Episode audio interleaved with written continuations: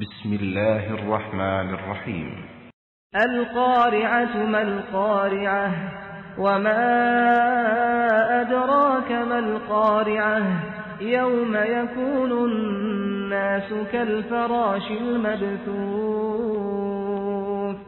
وتكون الجبال كالعهن المنفوش.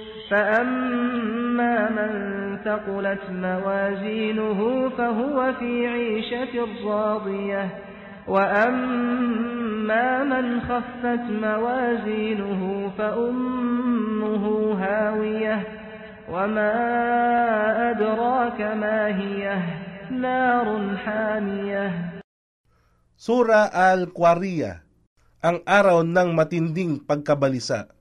Sa ngalan ng ala ang mahabagin ang maawain. Ang Qariya, ang araw ng matinding pagkabalisa. Al-Qariya, ito ay isa sa mga pangalan ng araw ng paghuhukom tulad ng Al-Haq at Tama at Sakha at Al-Gaisiha at iba pang pangalan. Ano ang kwariya? Ang araw ng matinding pagkakabalisa? At ano nga ba ang makapagpapaliwanag sa iyo kung ano ang kwariya, matinding pagkabalisa? Ito ang araw na ang tao ay katulad ng mga gamugamong nangagkalat o naglipana, at ang mga bundok ay tulad ng himulmol na lana. Kaya't sino mang matagpuan ang timbang ng kabutihan ay mabigat. Magkakaroon siya ng buhay na kasiyasiya sa paraiso. Ngunit sino mang matagpuan, ang timbang ng kabutihan ay magaang.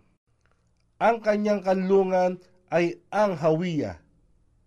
Hawiya, isa sa mga pangalan ng apoy ng impyerno.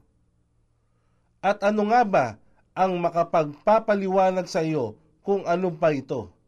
Ito ang apoy ng hamiya, nagbabaga sa labis nitong init.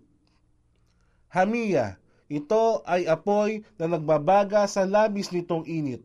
Ayon kay Bukhari at Muslim, si Abu Huraira ay nagsalaysay na sinabi ng sugo ng ala, ang apoy na pinaninigas ng anak ni Adan ay isa lamang bahagi sa pitumpung bahagi ng apoy sa impyerno.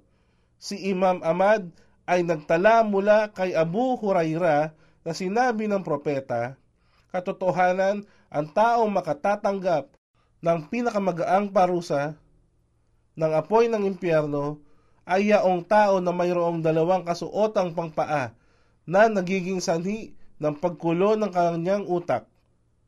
Amad, versikulo 2, kapitulo 432 at versikulo 3, kapitulo 313.